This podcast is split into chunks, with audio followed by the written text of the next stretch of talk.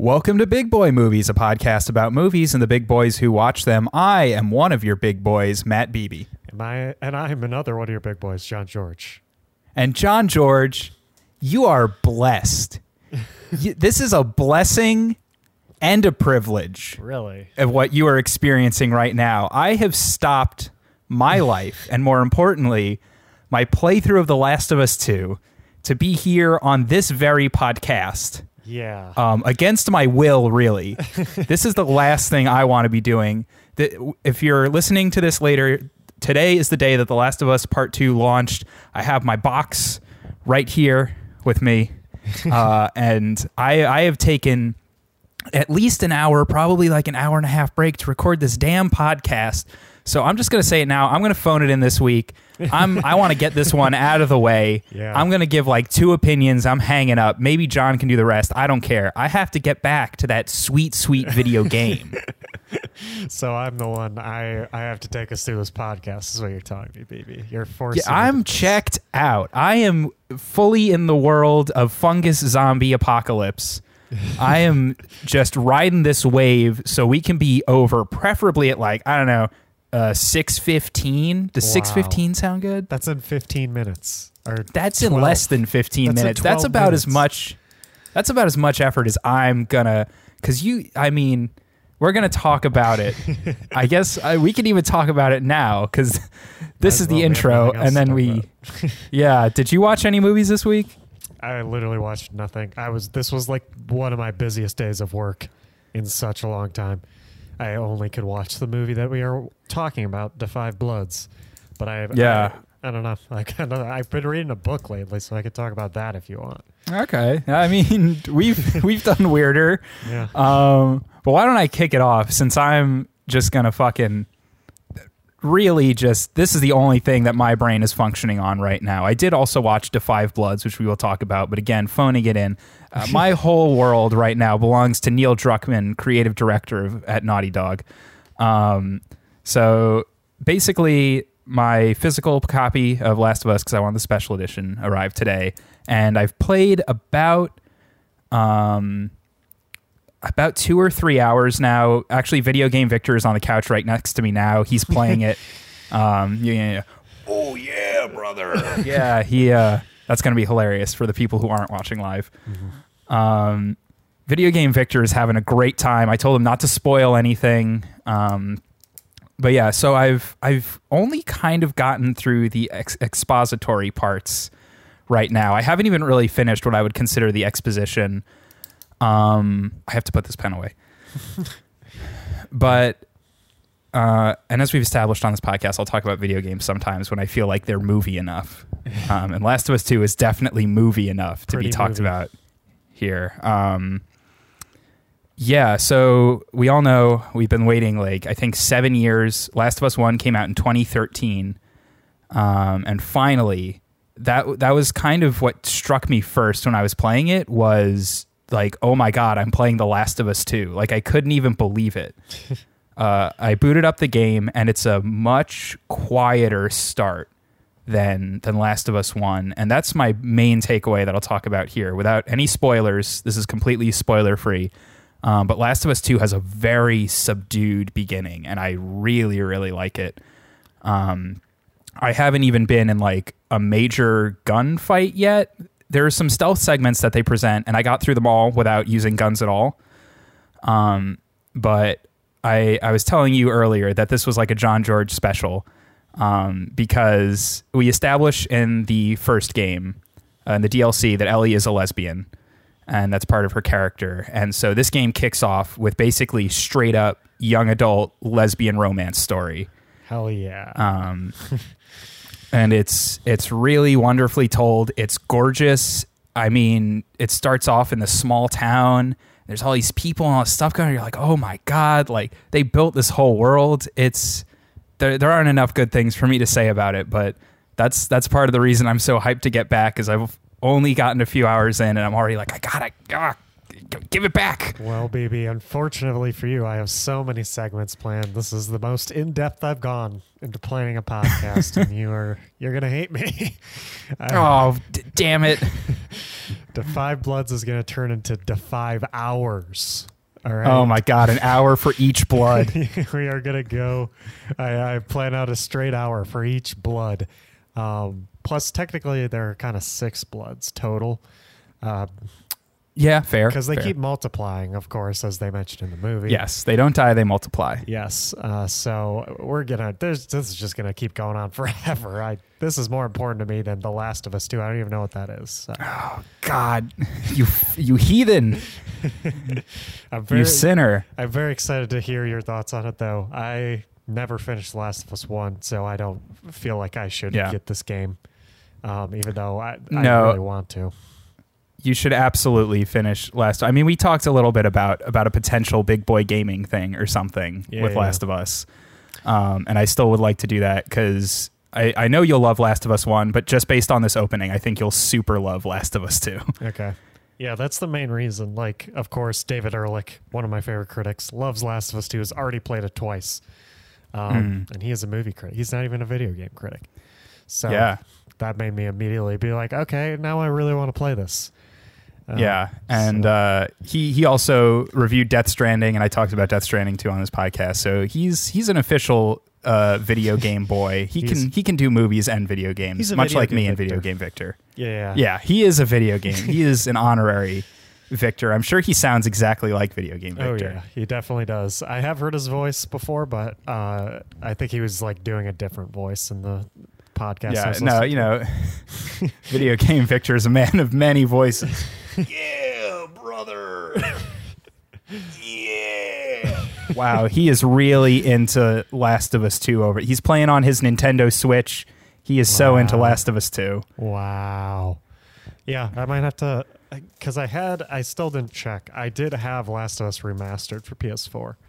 I don't Mhm. know if I gave it away or not though with my PS4. So I gotta still check on that. Um, but I might just like pick that up again and then do Last of Us 2 because yeah, around the movie community, this is actually getting a lot of hype. so Yeah. now I now I want to play it because I do like game stories, games, video game stories a lot when they're movie esque. So hmm I, I think we should. I would be down. I want to think about it more. Look at look check if I have Last of Us one because I Yeah. I, I would love to do an episode on it. No, I think I think you would super love it, and I know you're not a huge fan of the gamier parts of it. Um, Last of Us Two definitely has its gamier parts, like uh, you know, you're still like picking up screws to upgrade your gun and and finding ingredients to craft stuff. Um, they brought back the s- upgrade system where you get pills and you use pills to like upgrade your brain. I guess it's like, like that's Adderall the weirdest thing about yeah, like Last of Us in general is for whatever reason it's like Alex Jones brain pills are scattered around the world and you Uh. take them and when you take enough pills you like you know how to make a good melee weapon or something. Are any of the frogs gay in that game? There, are no, well, here's the thing: is I can't confirm. I can't confirm or deny if there are any gay frogs. Gay characters, absolutely. Um, I'll keep an eye out, and if there is a single frog in that game, I will screenshot it and send it to you, and we can assume it's gay. it's got to be gay. Yeah. If the people are gay, the ge- the frogs have to be gay too. Oh yeah. Well, that's the thing: is the chemicals in the water. You think they just turn the frogs gay? They turn everyone gay. Those chemicals. Oh, every you, when they put chemicals in the water, everyone's gay. Okay, B- big boy book time. We're we're just talking about video games. Yeah, sure. Fuck it. Like like I said, I'm checked out. You could talk about a fucking inscription you read on a temple wall, and I wouldn't give a shit right now. You're just you're secretly playing Last of Us. oh yeah, I'm I'm gonna keep my hands below the camera at all times. Just play on my controller. What am I reading? I'm reading um, the Song of Achilles, uh, which is a modern retelling of the Iliad. Um, Hmm. From the perspective of a minor character in the Iliad. The, I haven't read the Iliad. I've read um, the Odyssey. The Odyssey. but I haven't read the Iliad. Um, but this is making me want to read the Iliad more because this mainly takes place before the Iliad, and it's, um, it's kind of it's like a retelling, like if Achilles and uh, God, I can't remember his name. If Achilles was gay with this other dude in it, um, that's like one Oh. of his sidekicks at the Iliad, and it's a very interesting, very interesting tale so far. I'm p- pretty far into it, and it's it's it's a pretty heartfelt book. Um, but I'm reading this, and then I I mainly I saw these on Reddit, so I was like, oh, I'm interested in reading these. Um, and the other one's called Circe, and it's it's her retelling of the Odyssey this time instead of the Iliad. And Circe's supposed Oh, to be okay. Circe's supposed to be developed into an HBO Max show. Um, Yeah, it's a Game of Thrones spinoff, right? Yes, yes. it's spelled different though. It's spelled C I C I R C E. Um, Oh, okay. yeah, but yeah, it's it's a Game of Thrones spinoff. No, um, but yeah, I'm interested. It's, that one's that one's the Odyssey from the perspective of Circe. so I'm ex- I'm excited to read some modern retellings of these. But uh, yeah, it's been pretty good so far. I'd rec I'd recommend them. Um, All right. It's yeah. If if nothing, books. you get primed for the HBO Max show, and uh, Yeah. that's kind of a movie. Yeah, yeah, exactly. That's a visual thing. that counts. Yeah. As, that should be on. we can spin anything into a movie if we try hard enough. So exactly. I wouldn't worry. Yeah, like BB could technically put down the controller in Last of Us 2, and then it's a movie all of a sudden if he's just looking at the screen, right? Yeah, you know, maybe not a lot would be happening. Um, but man, I'd get to enjoy a nice vista or two. yeah, exactly. Uh, I mean, uh, to be fair, like a lot of people who criticize Naughty Dog games are very much the people who are like, "Oh, it's just a movie. I want to play a video game," um, because they have cutscenes, I guess. Uh, and when a game has reaches its threshold of cutscenes, gamers no longer like to call it a game. so, so that's that's always been the big controversy with uh, Last of Us and Uncharted. Is they're like, if I wanted to watch a movie, I'll watch a movie, and it's like fucking. You Yeah, shoot, you run. but that's the there are actions. Part. That's the best part Yeah. of those games. I don't like. yeah, that's also the thing. Is like you're buying a Naughty Dog game. You're coming here for the story and the acting and the directing. Like, if you wanted Mario, go play Mario. yeah, exactly. Mario still exists. like some games, like I don't know, like Assassin's Creed. Sometimes, like some other games that have whenever they ever they have cutscenes, I'm just like, please stop because because it's not that good. Um, Yeah. but they're like Naughty Dog game. Like that's what I go to Naughty Dog games for is the cutscenes. So I'm just like, Yeah, wha- sitting there. Those are the parts I'm like mostly on the edge of my seat paying attention to.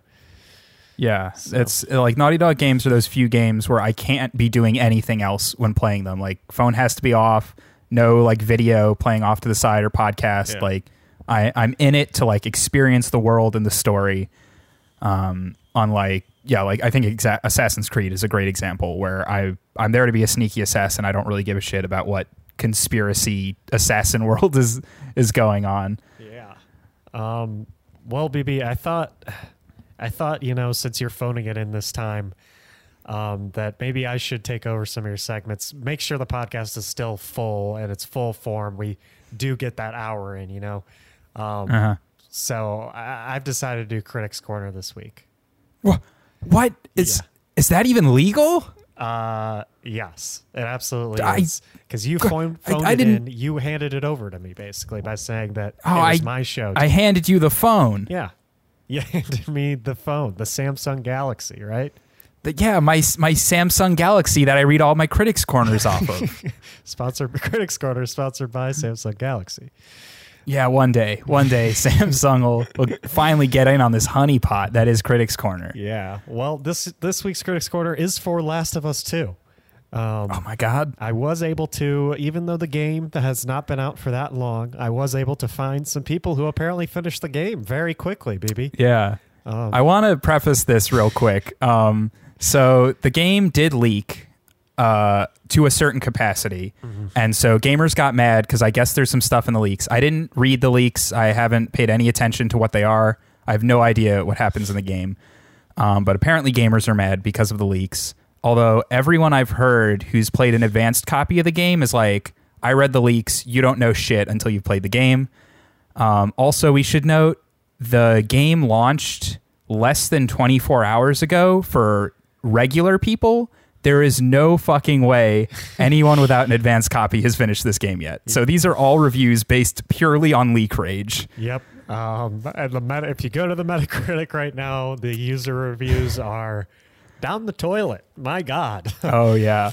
um, just absolutely awful. Uh, It's a it's a war of the worlds over there. yeah. Uh, and I'm so I'm sitting through this this morning. I'm just going through it, and I'm like, how? First of all, like every once in a while, I'd forget like. Okay, wait a minute. There's no way any of these people have finished the game. How is everyone writing these reviews?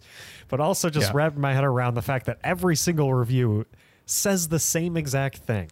Like it's nut. Like every top review just stated the same exact thing, which is like first of all, almost every review like mentioned how good the graphics are, which I guess they're really good because every single review is like only good thing is the graphics, or like they would start off with like graphics good, story bad.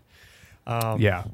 but a lot of bad reviews. That's ba- that basically sums up all the bad reviews. Some people being like, "Oh, it's not even the SJW stuff. It the story is just straight up bad," um, and just saying that the uh, like all the bad reviews are like story is shit, graphics good. no mention of Yeah. game. No one mentions the gameplay at all. They're just like story bad, graphics really Yeah.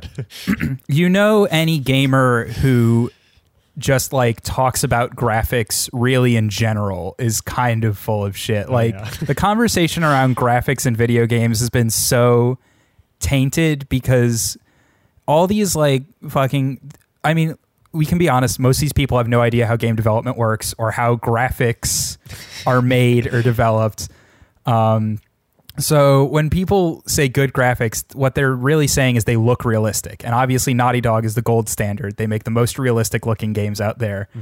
Um, but no one seems to pay attention to art style, which is why when someone sees like Pokemon, they're like, that's bad graphics because it looks like a cartoon. yeah, yeah, yeah. Or they see like the Wind Waker and they're like, awful. That looks bad. yeah. That's not real. Yeah, real. well, that actually was a conversa- Yeah, yeah. Uh, a controversy when it came out.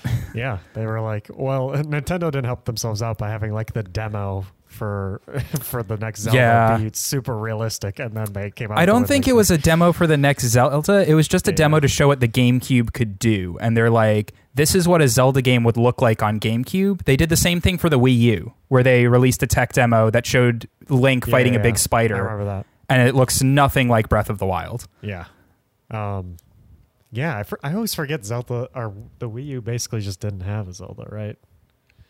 It had, It yeah, had Breath of the Wild, but you were a fool if you played Breath of the Wild on Wii U. yeah, absolutely. Yeah. Um, oh yeah, back to the critics corner. So yeah, yeah, yeah, that's. I decided not to take one of those reviews because all the reviews were the same and not funny and just like boring. Come on, guys. Yeah. If you're gonna hate a game, be the more plight funny. of Critics Corner. Be more funny. Please. Um, so this one's a quick little one. I'm just gonna throw in here uh, because I think it. um, I think it's funny. Uh, Octavio eight says uh, gave it a zero out of ten. By the way, uh, okay, okay. and he said the video game equivalent of the Last Jedi. Oh no. okay. That's loaded. That's there's a lot of baggage in that one, huh? Uh huh. What's funny is actually when I was looking through the um when I did my cursory glance at Metacritic just to see what was going on, uh, and I saw the game has a 95 critic score and like a 3.4 user review right now. Uh, I was like, oh, this is The Last Jedi, where all the critics are like, it's great, and all of the users are like, bad lady with purple hair, slap Poe Dameron, and I'm like, okay, here we go again. Yeah, there were a lot of there were some reviews about subverting expectations. Oh, Again, So I was like, oh, is this happening all over again? uh, s- I mean, look, if we're getting Last Jedi again, I'm fine with that. Yeah. That's perfectly fine with me. Although it does imply that the third one is going to be utter trash. Oh no, where they try to re they go go back on everything they did in two. Yeah. They retcon everything and they make Ellie is like actually a mushroom and she's her her dad was actually the mushroom that caused the mushroom zombies to be a thing. And she's also straight. And, she was uh, never gay. What Uh, could you imagine?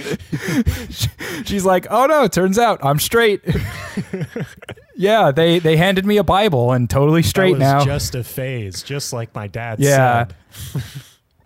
and that's why uh, you know in in the third one like this like chubby dude with a neck beard and a fedora comes out and she's like this is my new boyfriend this is the kind of man i'm attracted to Everyone's just like, yes.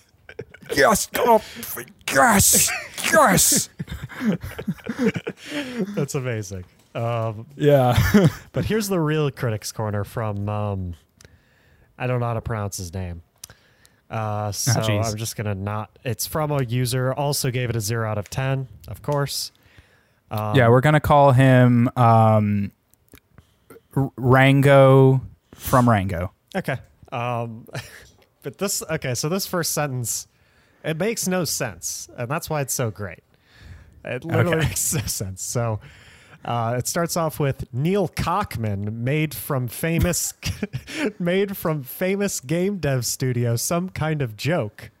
Uh, so don't know what that means at all. I, I, i can break that down but let's get through it such amount of SJW in one game I never saw in my life. Story very bad, and it is unbelievable because story it was main reason why I loved games from Naughty Dogs. Sony Sony, you need to fire Cockman or studio will be buried. Rest in rest in peas, the vegetable P E A S. oh Rest okay great Rest in peas, ND. You was the best game development studio. wow what a trooper Yep. Uh, so I think what they're saying, uh, obviously Neil Cockman is Neil Yeah. Druckmann, Yeah. uh, the the director of both games. Uh, he uh, wrote and directed both of them.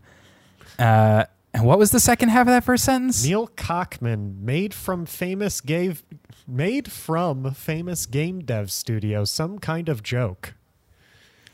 Oh, he's saying Neil Druckmann made Naughty Dog a joke. Oh. He's because uh, Neil Druckmann directed Last of Us. He directed Uncharted 4, and now he's directed Last of Us 2. Uh, all three, in my opinion, well, I haven't finished Last of Us 2, but at least the last two um, are, are like masterpiece quality video games. Uh, incredibly well written and directed. Oh yeah, but he yeah, let's fucking get him, guys. You know it's good when he doesn't really have a last name that you can make fun of, so they just have to put like cock there. Like that's the best they can do. Neil Cockman. Yeah. Such amount of You're like, SJW in one game. I you I can't even imagine how much SJW they could have put in this They game. They fit so much SJW in this in this baby. It's in it's in every nook and cranny. Wow. Uh, honestly, these reviews make me want to play Last of Us 2 even more, BB. I I know, right? These guys are doing some great viral marketing here. yeah. Um, I, I- like I want to play a game developed by a man named Neil Cockman. Like, come on. Yeah. I just like to imagine this guy sitting there in front of his computer. Um, he learned English two days ago, and he was like, "All right, all right, Neil Druckmann, Neil Truckman? No, that's not anything. Neil um, He could have done Neil Duck Fuckman. Duckman? Neil Fuckman. Yeah, I guess Neil. Fu- well, that would be like, oh, you know what it is? It's Neil fucks men. There it That's is. that's it. That's the fucking play. I need to comment that on this dude. Be like, if you're gonna shit on this dude, do it right. Neil fucks men. Yeah, Oh, that's Mark literally it. Because in this guy's, yeah, that's still not really much of anything. Um, no, it's you go at because clearly this dude doesn't like gay people and he considers anything gay SJW. So that's how you go for the throat there. yeah, true. Neil fucks men. Yeah, Very good. I like it. I like it. I would yeah. So we've just improved that review by by at least five points. Wow. Well, BB, to be honest, I never want to do Critics Quarter again. It was depressing. Yeah, welcome to my world. I'm glad I could drag you down into the mud for for one week. Clicking the negative bar on Metacritic and just scrolling through all the negative reviews and all of them being the same and all of these people just yell. Yeah. Like imagine if like it wasn't the internet and it was just like people like in a room and they were just all yelling the same shit. Like that's how annoying it was to have just like people already John- said this. Why do you feel like you should also type it and comment it? People already said this. what you've what you've brought up is essentially like I'm gonna say at least fifty percent of all Star Wars podcasts is is like five dudes around a table going, "Oh, but Last Jedi sucked, right? I can't believe how, but yeah, Last Jedi did suck." Oh man, I hate this part, and I hate this part, and it just goes on forever until the heat death of the universe. That's our podcast with Rise of Um, Skywalker, though. So It's true, but I'm I'm better and smarterer Yeah, true. than uh shit. Fuck, we have to get out of it, John. I stopped streaming. You've exposed me. Shit. it's over. Yeah. Uh, I guess we should talk about Five Bloods because that's an actual film. It is an actual. It'll be our our actual film. actual. Uh, also, I, I started watching the TV show Fargo, but I haven't even finished the first episodes, Oh. so I can't even really say anything. Martin Freeman's great. That's what How I'll say. How far did you get? I'm like a little over halfway through the first episode. Okay. Okay. Love Martin Freeman. Love Billy Bob Thornton. Love basically everything about it right now. Uh, Um, Mark asks if there will be spoilers for Five Bloods, and the answer is yes. But once we indicate that there is, Yeah, so we're going to give general impressions, spoiler free for Da Five Bloods, and then we're going to go into spoiler town. So you can stick around for a little bit longer, Mark. yeah, I uh, I almost rewatched Fargo season one um, because I turned it on Hulu just to listen to like the theme that plays at the beginning because it gives me chills. And then I was like, oh, I can Mhm. watch this. And then I was like, no, wait, I have to work. Uh, so Yeah, I almost watched it while I was working today, uh, but I, I got a little too busy. yeah. Uh, but yeah, that show's so good. I'm excited for you to. Yeah. I kind of want to rewatch it with you and talk about it. Um, Yeah, I'm, well, obviously I haven't even finished the first episode. The only downside is uh, I'm on my friend's Hulu account, and they have Hulu with ads, so I'm watching it with ads, which is terrifying. Sucks. Got to get it Yeah. without ads. My girlfriend's parents. I know. Pay for Well, it's- It's con- it's complicated because basically it's actually an HBO subscription, but it's HBO through Hulu. uh, So the subscription you get, I get all the HBO shows and movies for free, and then I get all the HBO or the Hulu shows with um with ads. yikes. So Yeah, yeah, big yikes. can't believe Hulu still has those ads making cash. It's wild. Making bank. Yeah, fat cash. Um, and you know who else made fat cash? Spike Lee. To Five Bloods. oh shit. That was a good. that was a good transition. yeah, no, I've I've got them. They're all up in this noodle here. Yeah, uh, maybe a minor spoiler, but not that big of a spoiler. I I wouldn't. It's in the general description that they're looking for treasure. Okay. If you read the Letterboxd description, it says. Yes. Um, Da Five Bloods, a new Spike Lee joint. Yeah, which is wild because it feels like Black Klansman wasn't that long ago, but Apparently it was, it was. a few years. yeah, Uh, 2018. Yeah, it's been a couple of years. Honestly, I'm surprised that he was this fast. He he had slowed down. Black Klansman was like his first since like Old Boy or something, which was in Mm-hmm. 2013. It doesn't really count. Um, so Yeah. he slowed down for a bit. So I'm I'm surprised he's he's picking up the pace again. I was not expecting another Yeah. Spike Lee joint so fast. I mean, this was clearly like a, a lower budget thing. Um, so maybe that had so they probably maybe had more of a condensed schedule for it. But yeah, it was it's impressive that he's he's already cranked out another one. Yeah, but um, how many Spike Lee joints have you seen, Matt Beebe? Not many. I think it's just this and Black Klansman, from what I can remember. All right, I've only seen one more than you, so it's not that not that impressive. But I guess Yeah. I'm a Spike Lee uh, connoisseur in comparison to you here, because I've only seen I've seen Do the Right Thing, which is the best Yeah. Spike Lee movie in my opinion. Um, spoilers for my opinion on Da Five Bloods. I guess it's not better than Do the Right Thing. Okay, that's that's fair. I haven't seen it, but I I don't I don't think it's better than Black Klansman either.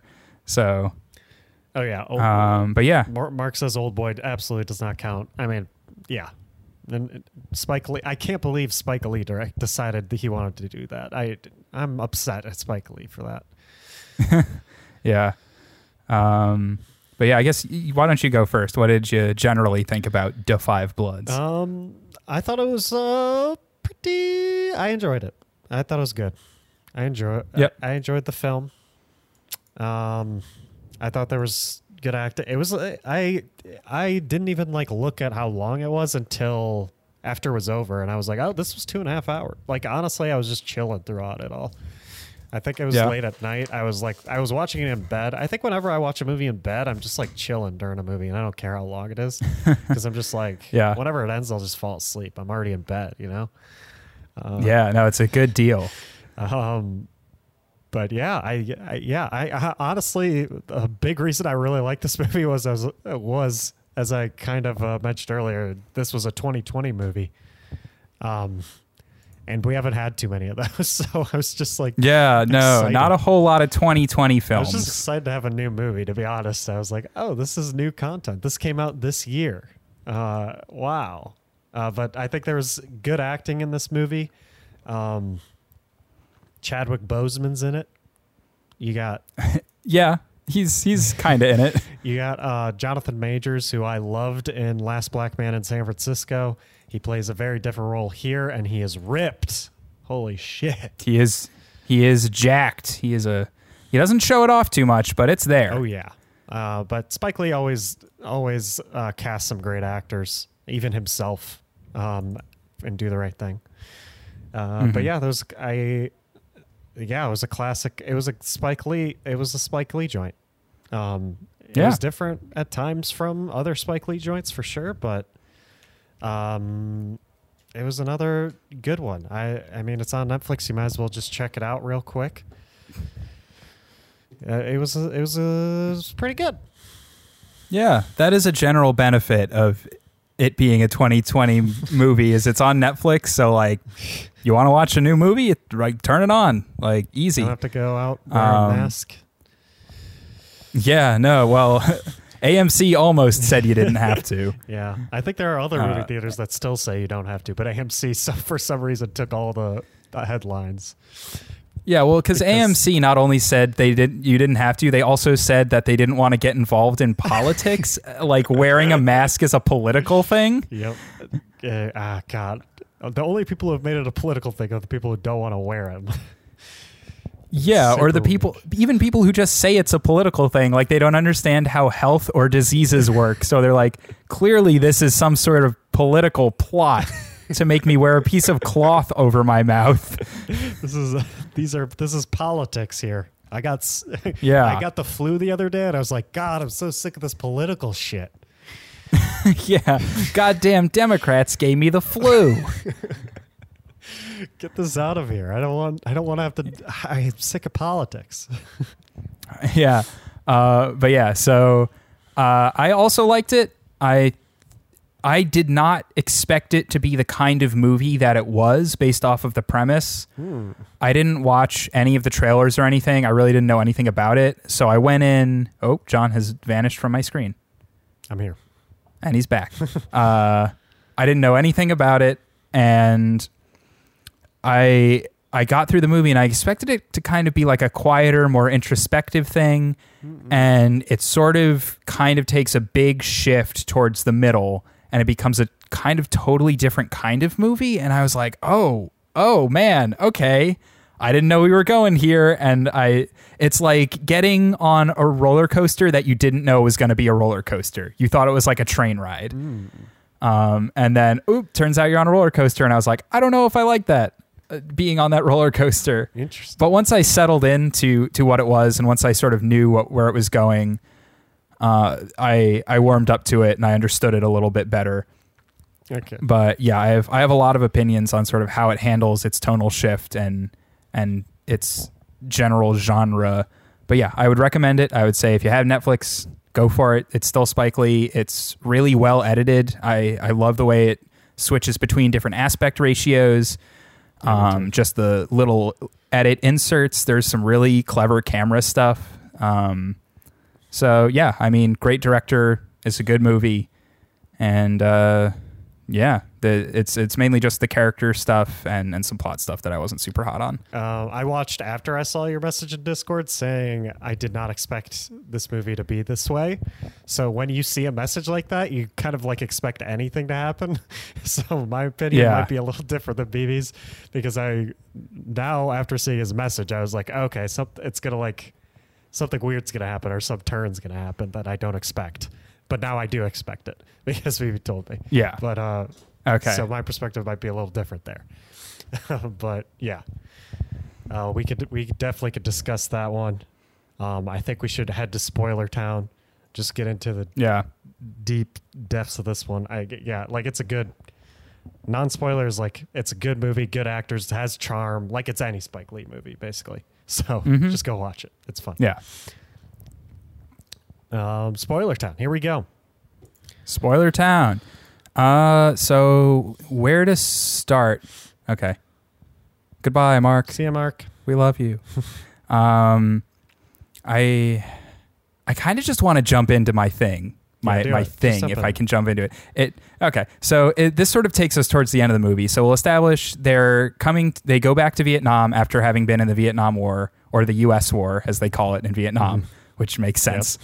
um, and they're looking for the remains of one of their. Uh, uh, one of the Bloods. He he died in Vietnam and he was never retrieved. So they're getting his remains so they can bring him back to the U.S. But also, uh, there's a whole bunch of gold bars buried in the jungle near his remains, and they're coming back to get that so that they can all be super rich with these gold bars. Yeah. Um, and I basically what you were saying about how the movie flew by, I actually felt like the movie felt long because we got to the point where they found the gold bars and they found his remains. And then I looked at the time and I'm like, this movie isn't even half over yet. Like, they did what they came here to do. What could they possibly continue on? Like, is it really going to be that much introspection or something like that?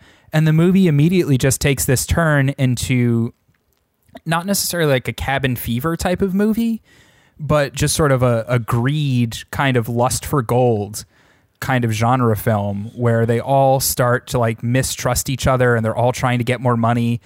And once the first guy dies, I was like, oh, oh, this is going to be that kind of movie. and I was just totally thrown off. Um, because like by the end of the movie, I was like, oh, all five Bloods are gonna die in Vietnam, uh, and it becomes almost because it's funny they make fun of Rambo in the beginning of the movie, and by the end of the movie, you're like, this is kind of Rambo. Rambo, because they're all just shooting guns. There's this like cartoonish French villain in a white suit, like from an Indiana Jones movie or something. Um, it, it becomes very pulpy, I guess I could say, uh, at a certain point, and I really didn't expect this to be a, a super pulpy, like kind of actiony movie about money destroying friendships or bonds. And I think as that kind of movie, as a movie that's trying to be actiony and and sort of suspenseful, I don't think it succeeds as much as it would have if it had focused more on the race stuff and the the concepts of war that it was wrestling with. Yeah. Um, I definitely agree. I yeah, I like the first half of this movie better than the end of it. It's kind of like Mhm. uh, it's like uh, Lord of the Rings if the Fellowship would have stayed together the whole time or something. Like they just start going nuts over gold. Yeah, that's actually a really good comparison. Like the gold is the ring, and they all they all want the ring. Yeah. Um, but yeah, I think I like kind of could see I could kind of see some violence getting there um, eventually. Um, mainly because I think his name's Paul, uh, the one with PTSD. Uh, They all have PTSD, but he it affects him the most. Yeah, he's the worst one. He's the the Trump guy. Yeah, yeah, the Trump guy, of course, the "Make America Great Again" hat man. Um, yeah, which we could talk more about about that Yeah, we definitely should because I have opinions on that too. Um, but yeah, he uh, he he was like showing violent outrage, not like physical, but it seemed like it would almost get physical at points. But a lot of yelling, stuff like that, and I would, could kind of see Mhm. maybe he was going to get violent at some point because of that stuff. But I did not expect a landmine explosion to randomly happen, and Absolutely not. I was completely shocked by that. I was like, Yeah. oh yeah, I guess. But they, I mean, they did kind of set it up well with, uh, yeah, they do set it up. yeah, with uh, David meeting uh, the people who are there to specifically um, to get rid of the landmine, so peop that doesn't happen to people. um, Yeah. so I guess they did kind of set it up so it wasn't that much of a surprise, but it was kind of just like out of nowhere. At some point, you're just like, "Oh my god!" And it was right while he was making the speech where he's like, "Money's the root of all evil," and you're like, "Well, he's dead now." Yes. He doesn't even get to say the word evil. Yeah. he explodes before he gets to that point. Money is the root of all. Which did feel kind of it did feel Spike Lee esque in my mind at that point. I was like, yeah, that's that's a Spike Mhm. Lee move for sure. Um, Yeah. but yeah, then it just like devolves into this like crazy thing where all of a sudden Paul is like his PTSD is like completely taken over at this point, and he is just like Yeah. fucking. It's his like he he is the blood now. He's just fucking. He is the leader of everyone here now.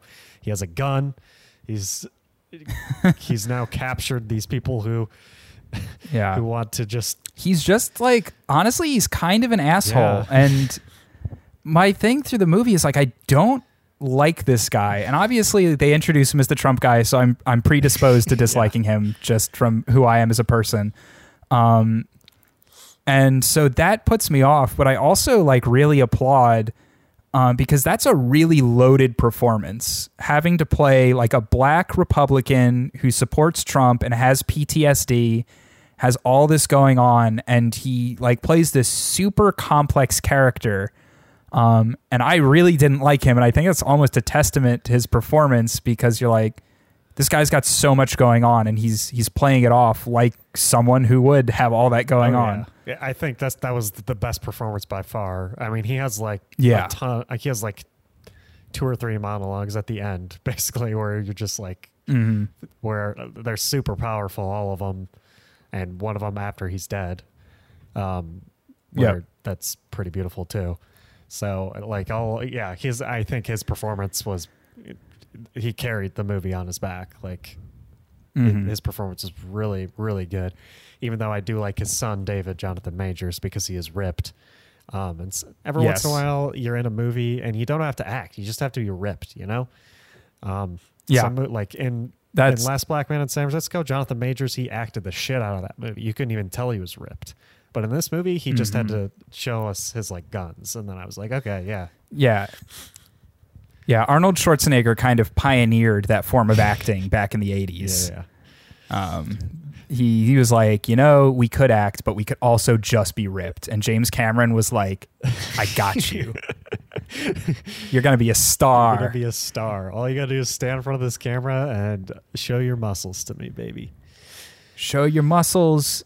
And then you're going to say, I'll be back. And that's it, Arnold. You're, you've catapulted yourself Best actor. into, into Hollywood stardom. Best actor. Um, Yeah. I do hope that uh, Paul, he's played by D- Delroy Lindo. I hope he gets maybe some nod at the Oscars this year because he did do really well, honestly. Yeah. Yeah. I'll have to see. I don't know. I mean, we have no other movies. Uh, to I'm go kind of I'm kind of middle of the road on this, but yeah, um, yeah. So that was yeah. He's just like an interesting character. There was that point in the middle of the movie where he finds the gun um, that Otis brought because his uh, I think her name's Tien. She gave it to him, and they're all yelling. He's like, "You brought a gun! Like, why'd you bring a gun?" First of all, like, why wouldn't he bring a Yeah. gun? like, they're they're former soldiers.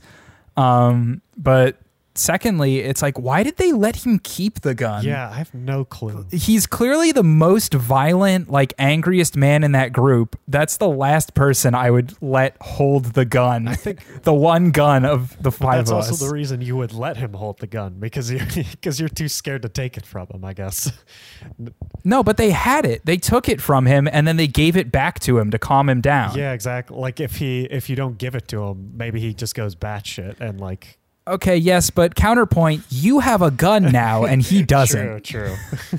but they didn't want. None of those people wanted to kill anyone until the end. Yeah, yeah, that's true. I just like that. That's a lot going on. Of like, it- it's a big choice because it's like I give this crazy man who would definitely kill someone a gun, or I hold on to this gun. and I won't kill anyone, but he might try and beat me up or something. And his son was there, so like, like- if I was like, if I were in that situation, my friend's son was there, like I wouldn't, I wouldn't kill his dad in front of him. I would just be like, Yeah. "Oh, shit, It- Yeah, or maybe give the gun to the Yeah, son. yeah. Make him a, a gun son. Here you go, son. You're a gun son now. It's my gun son. I love him. Oh yeah, Uh, so yeah, um, I guess the, like the first half of the movie, it's it's hard to talk about because it all is exposition.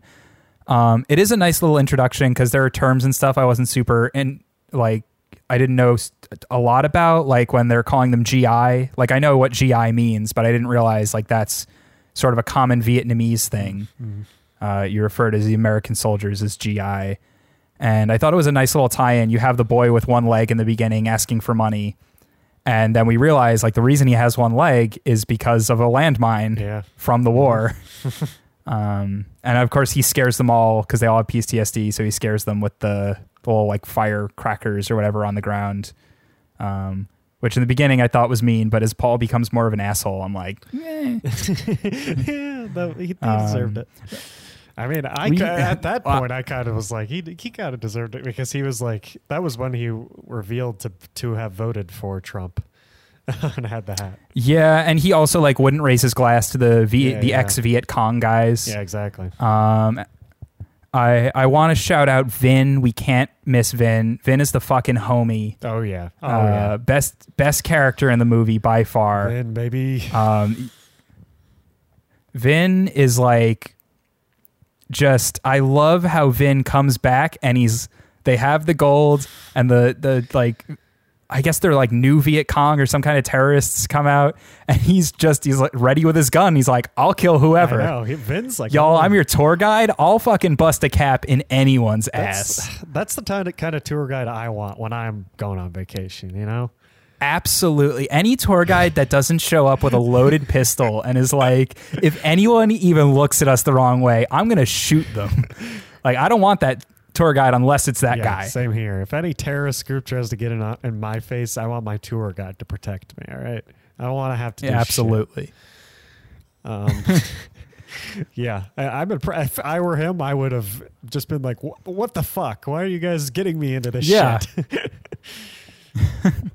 Yeah, that is sort of like, I think the weirdest part about Vin is that even though I love him, he is so ready to just be part of this horrible thing. Yeah. That was just like thrust upon him. I assume that's kind of because his grandparents were like soldiers, so maybe he has some sort of like idea or maybe even some sort of training from them. Because the Viet Cong were like like a very vicious. I don't want to say vicious because they were defending their home, but they they were like obviously a very strong military force because they beat the U.S. military, which is not easy to do. Yeah. Uh, but yeah, at the beginning, beginning of this movie is is that I liked the exposition's nice. It's a cool story. Um, hmm um, with like Tien and everything, and uh, the guy finding out he has a daughter, which I thought was a fun Yeah. scene. Fun scene where he's just like, I, th- I think he's silent for like ten seconds, just like can't even Yeah. like ask the question. Yeah, well, it's one of those things where like it's it's obviously the the whole movie's a little bit hammy, but it is one of those things where the daughter comes in and he looks completely dumbfounded. And at that point, the daughter should have just been like, "Oh, so this is my Yeah, dad," know. and he he's realizing right now that he's my dad, but she like still denies it, even after that. oh, so this is definitely my dad. Yeah, the way he's like looking at me and and doing that thing that literally every movie does when there's like a child reveal. Yeah, he's my dad. this guy, this guy is definitely my dad. Um, Yeah. Uh, we should actually, while we're on it, um, we should mention movie 100% Bad Dads. Yep. Oh yeah. Tre- checks the boxes. We have a Bad Dad movie. Absolutely have a bad dad. Did Lord of the Rings have? Yes, Lord of the Rings had a bad dad. So many bad dads. Yep. God. Yeah, we're Movies can't can't have can't Does- not have bad Last of Us dads. have Is really what I'm saying. Um, you know, I guess that's up for interpretation. I I'll say. Oh God, you haven't finished the game, so I'm not going to say anything. Um, I'm trying to think of the first one, but yeah, I would say Last of Us might be one of the good ones where, uh, let's say there is a nuanced dad. Okay. Let's put it that way. Last of Us has a nuanced Okay, dad. nuanced so dad. good, good and bad sort of go out the window when they actually take their time with things. Interesting. It's not just good, bad. Hmm. Yes, it's not because like the whole bad dad test, which we are, which big boy movies will f- eventually be famous for, is bad dads, in my opinion, are like kind of the laziest way to get us on someone's side, um, or to just create trauma out of thin air. Is like, well, dads are shitty, right? Let's just make a shitty one of those. Yeah, where it's that's the I, it's the know, main conflict of so many characters in film. It's just like my dad Yeah. was shitty to me. yeah, it's it's exactly like, oh man, what happened to you? I had a bad dad. Oh, I get it. you don't have to say anything else, and we don't have to develop anything Of course, further. this movie Uh, pulls the old like I killed my m- mom by being born one, where it's just like Yeah, that's also another another classic you know, that one. I feel like that one happens Um, all the time, where it's just like, yeah, well, my mom died giving birth to me, so he blames me, and it's like, why are these dads blaming them? Like, it's not their fault. Yeah, it's because they're bad dads. I'll give you. I'll give this one credit. Like at least you know Otis eventually becomes the dad that I think he should be, uh, even though it took him like 30, 40 years to get there. Um, and then Paul has. I would say Paul is objectively a bad dad, but again, he has a little bit of nuance, which helps. And he like he I don't know he kind of has his redemption at the end right there where A yeah, little he bit. has like a little he bit. He has like a moment but like there's no there's barely any time for him to like pro- do any action Yeah. that shows us he's redeemed himself because he just fucking dies like right after that Yeah. moment. So No, it's like I I'm going to talk about this in the most spoiler-free way possible, but in Better Call Saul, there's a moment where um, a character is very abusive to another character, and then the abusive one dies. And after he dies, he sends a letter to the person he'd abused over the years, and the letter's like, "Oh no, I've always loved you. Like I've always looked up to you, um, and like you know, I give you a hard Yeah. time, but I care about you." Basically, what happens in this movie. Um, but in Better Call Saul, the character who receives that letter is like, "Oh, that's bullshit! Like that person was an asshole to me for that my entire life. Like this letter after he's dead isn't going to change like all this terrible stuff he's done to me." nice. I wish that would have happened in this movie. Yeah. yeah, no, I mean, that's honestly, in my opinion, that's a more realistic way of, of handling that. I don't think a, a post mortem letter is sort of really like fixes things. Yeah. Um, my redemption was more of him seeing uh, Chadwick Boseman, Stormin Norman. Oh, yeah. That, but that doesn't have as much to do with the father yeah, son. yeah, yeah. True. It's just himself, I guess. And Yeah, it's it's him coming to Yeah. peace with with his trauma. Yes. Um, but not the trauma he gave his son, which Yes. is a lot. oh he even yeah. cock blocked his son. So rude. Yeah, that's God. There, I have a lot of opinions on a lot of that stuff, but like, so I guess if you don't have anything more to say about that, um, I wanted to talk about, I guess, kind of the ending and how the bomb disposal people were involved. Yeah, sure.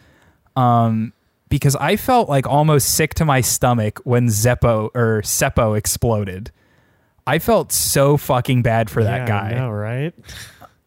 because when when one of the bloods exploded and he has like the most horrific death of anyone in that movie you're like okay i get what they're going for here but seppo didn't do anything wrong he was a little bit of a jerk at the bar at that one point but being kind of a jerk at a bar when you first meet someone does not warrant you being exploded by a landmine and I was like, holy fuck. Like, they were friends with that guy. And now he's vaporized. Yep.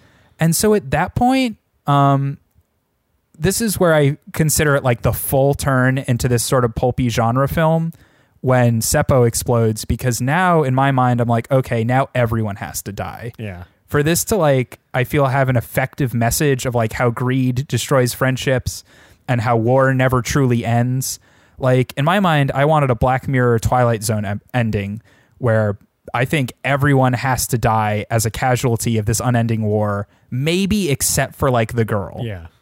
Maybe except for like the girl and the son who are kind of our representation of the future like the girl's trying to clean up for a war she wasn't even involved in and the son is like a black studies professor trying to like create better race relations and, and all that. And so you leave them alive at the end. That's the future. But everyone else who's like old timey, and and then I guess you have some of the innocents to represent the innocent people who died during war. Um, but basically, they left, in my opinion, too many people alive, and they also gave a shit ton of money to places, which I guess in my I just don't feel like this movie necessarily earned its happy ending. Is is ultimately my opinion. Like, you know, you if you kill Otis, then like that girl never knows her dad, and that's dark. Um, but I feel like it's a stronger lesson than Otis being like, "Oh no, I survived, and now I can be this dad that she always wanted to be," and oh, we actually were able to keep all the gold, and we're donating it to Black Lives Matter and to this and to that, and so. It, you know, you have this idea of greed destroys friendships, and then you end the movie with like, but also money helps. You can put money wherever you want, and it'll be Yeah. cool. Um, So that was kind of my issue with the ending. Is I, I guess I just wanted something darker. yeah, yeah, I agree. And uh, it- there was like a moment with Otis, like, because he did get shot, right? Yeah, he got shots, Mhm. and he was like laying. There was like a good symbolism moment with the "Make America Great Again" hat, which was a, a very big symbol in this movie, where he is lying there Mhm. with it on him, um, which I think would have had more impact to me if he was like d- actually dead, but then he didn't die. Um, Yeah. Yeah, and the the bad guy even says like no more bloods or something like that. Like cuz it didn't even really click at that moment that like oh, Otis is actually the last blood Mm-hmm. here. And then he says bloods don't die, they multiply and you're like, "Oh no, but the sun's also Yeah, a yeah. blood."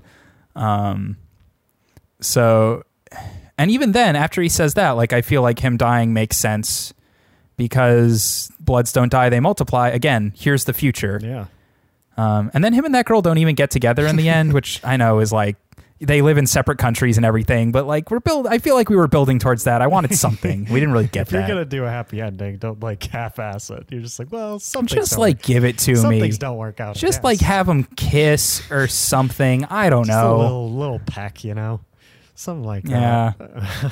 Uh, I agree. I do think Otis being dead would have made a lot of like the end have more impact because he did the "We Mhm. Don't Die, We Multiply" would have had a way bigger impact if he would have died.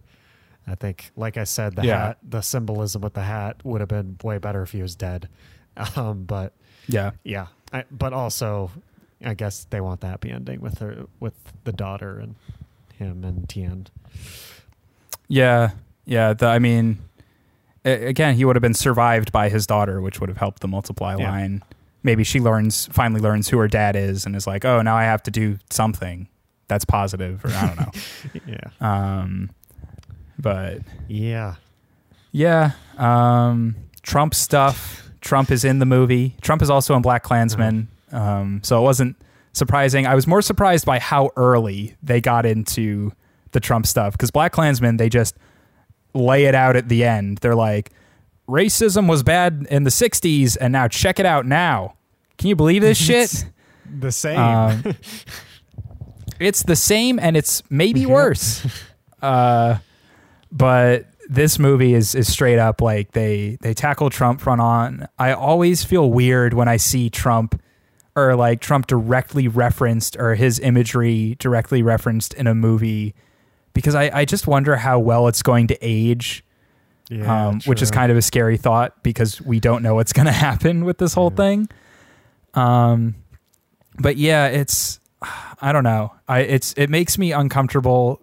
I like obviously I don't like the guy, um, but but putting him directly in a movie and it, it almost feels like it, it it doesn't feel like they're talking down to me, but I, I appreciate more subtlety in movies, I guess, and to just throw Trump on screen to be like, get it? He's he sucks, and he's here. Uh, it's like, yeah, I know that. I live in the real world. Yeah. Like, I don't need the movie to to play a clip that I've seen on the news and been horrified yeah, by. There, yeah, there are moments in these because with this movie and like you mentioned with BlacKkKlansman, he Spike is purposely including like real clips from real life um, that he wants to play every once in a while, and um, yeah, I think some of them work. I think some of them don't. Uh, I think Mhm. some of them I agree with you on the Trump thing. I'm just like, what's, and also one of them is literally like, like imagine if it does call out like one black one black person in Trump's crowd. Like imagine if you were that black person and watching this movie, and you're like, I just got called out by Spike Lee. Yeah. I mean, I I have a I have a feeling like that guy probably wouldn't watch Yeah, this probably movie. um, but yeah, it is weird to be like being the one black guy at the Trump rally, and now you're being called out in Spike Lee's new movie, like almost as a race traitor in a way. Which is why what almost makes Paul's character so interesting because you do sort of understand him and why he would support Trump a little bit. It's it's never fully fleshed out, but you're like these people do exist. Like there are black people who voted for Trump.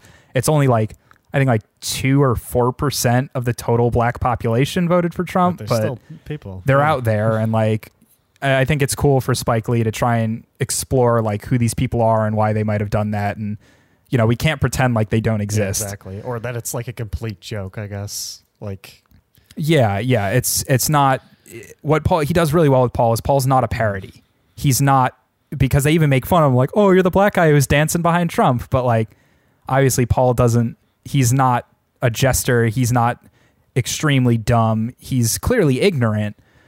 Um, but he's not a joke, which I think this movie handles super yeah, I agree well. with that completely. I think there uh, to go back on like the real life clips. Like I think there's some that are super informative for me at least that like I'm like oh I'm kind of glad I was there because I didn't know that this happened or whatever. But some Mhm. of them are like okay obviously like Martin Luther King things or something like that. I'm like okay maybe maybe there are people younger than me that don't know that this happened, but like feel like we all know that this happened. Like why does this have to be here?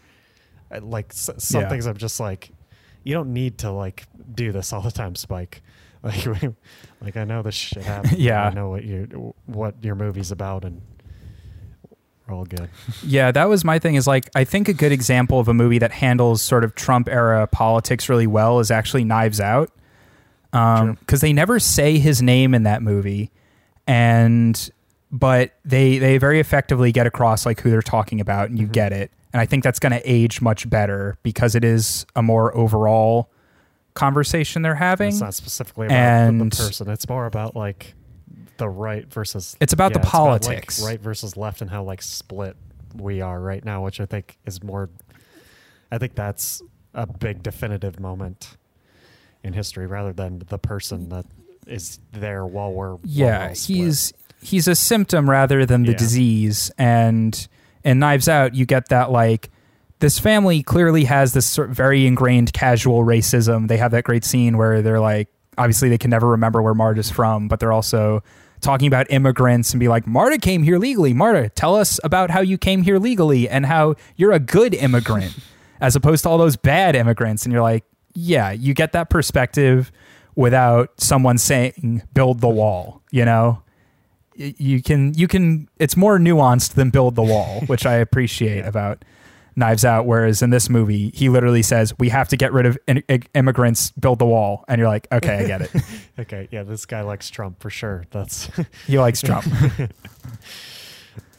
i just can't imagine trump supporters actually talking like that like maybe they do because obviously i really don't know many of them but i don't think most of them are are as like outwardly angry or hateful or use his rhetoric as much yeah.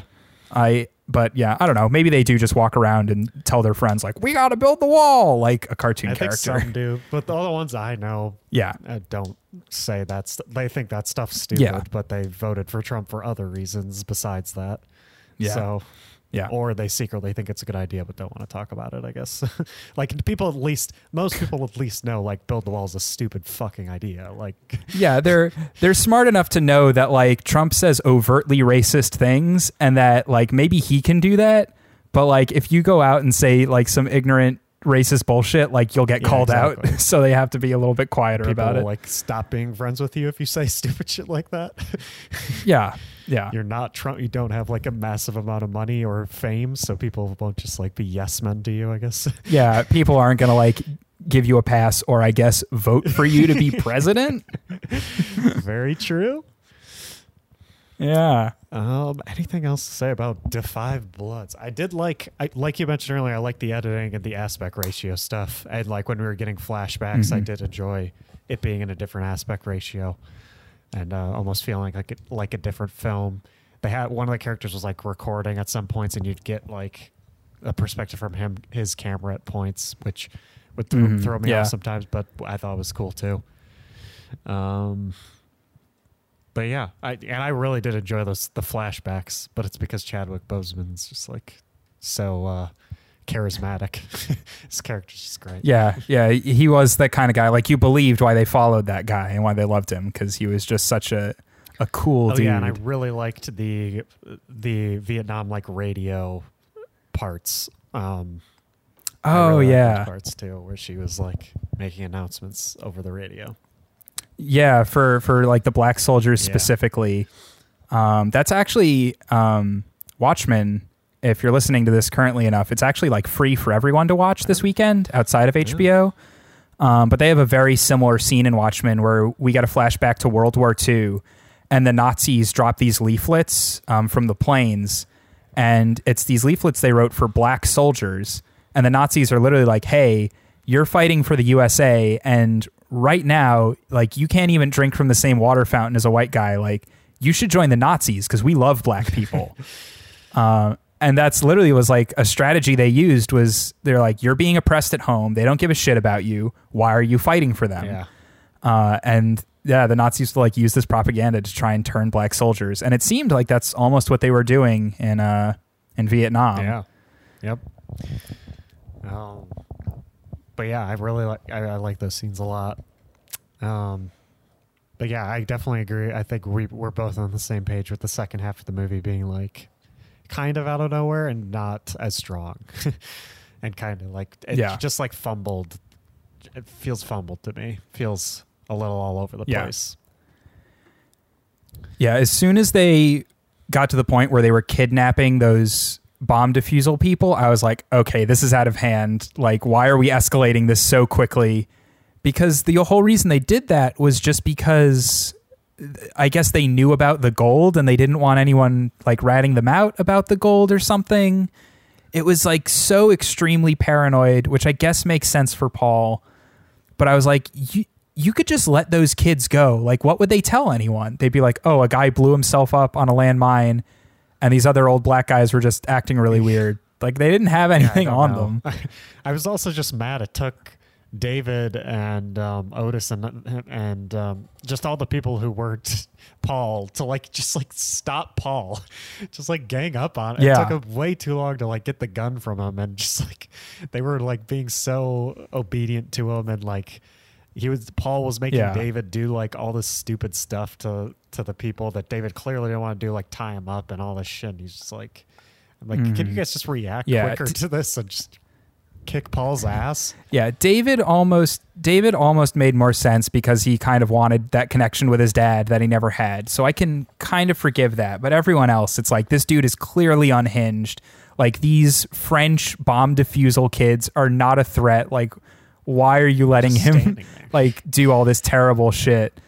Um, and it all ends in Seppo exploding, which was just horrifying because it's I that's one of the that's one thing I just don't like in movies when people who are totally innocent get this horrible unceremonious death. Um, and I know it's it's like that's what happens in war is like innocent people will just die unceremoniously, but that it never sits right with me. It's like in Jurassic World. Do you remember in Jurassic World? There's this character who's just like an assistant. She gets the most gruesome death of anyone in the entire movie for no reason. I don't remember. I'm like, why is this happening? It's like, if you don't remember, she's just like a random assistant character. She has like three lines, and then in the middle of the movie, like a pterodactyl picks her up, and like all these pterodactyls are like pecking her apart while she's in midair, and then she falls into the water, and then the giant fish dinosaur takes a chomp out of her, and you're like, holy I shit! remember this. Yeah, she gets this horrific death, and she did nothing. I barely remember Jurassic World. Uh, yeah, that's that's that's sort of become a meme at this point. But that's one of those things in movies where I'm like, Seppo was kind of a dick. Like, why did he have to explode? I guess that's probably not the right takeaway from this movie, but that was a big hang up for me. Uh, yeah, I guess it, it happens sometimes, man. You know, Jake Johnson was in Yeah, Jurassic World. um, who who was this? Who who played the assistant? Maybe that'll help me. I don't think she was a big name actor. I think she was just someone. Yeah, Uh, I guess I'll also mention before we end. Obviously, I, I think the themes of this movie were very strong up until the end of like wars never truly end. Obviously, the Vietnam War technically never ended because it technically never started. Like Congress never declared war against Vietnam. We just sent troops there, um, and the scars still remain. Um, the you know, and then I like the parallel of the war at home being, you know, racism never truly ended, and so they're dealing with that as well as dealing with these these PTSD scars that they have. Um, I don't feel, you know, uh, amazingly qualified to talk about race relations in America on my movie podcast that hosted by two white dudes, but I can say I recognize it, I appreciate it, and um, it's this. I think the movie almost could have had a stronger follow through with that if they wanted to be really heavy handed with the politics. I think um, it it would have been nice for a little bit more exploration in that area. I agree. I, I'm with you there. Um, Yeah, yeah, I definitely like the themes throughout the movie, and I think they could have just had a stronger landing. That the, the end just it felt not very planned out to me. It felt like he it felt like Spike Lee did flip coins and decide like, okay, who's who's gonna die Yeah. next, this guy or this guy? and like, Yeah, the movie did feel very scatterbrained. Yeah. I would say, like it's it's a lot of different details and a lot of political messages and points, and he mashes them all together into this story that kind of ebbs and flows and ends in a weird spot. Uh, I also liked the the follow through of the dude who's like, "Oh, just so you know, I'd never jump on a grenade for you guys," and then he Yeah, literally does yeah. that at the end of the movie. I was like, "All right, you got that. I see it." Jump on the grenade. Yeah. um, but yeah, I got nothing else to say about this film. I guess. Yeah, well, good. Because, like I said, phoning in, checking out. Last of Us 2 all night, all day, baby. Hell yeah. Uh, until next time, I'll be playing Last of Us 2. So stay big, you beautiful boys and girls.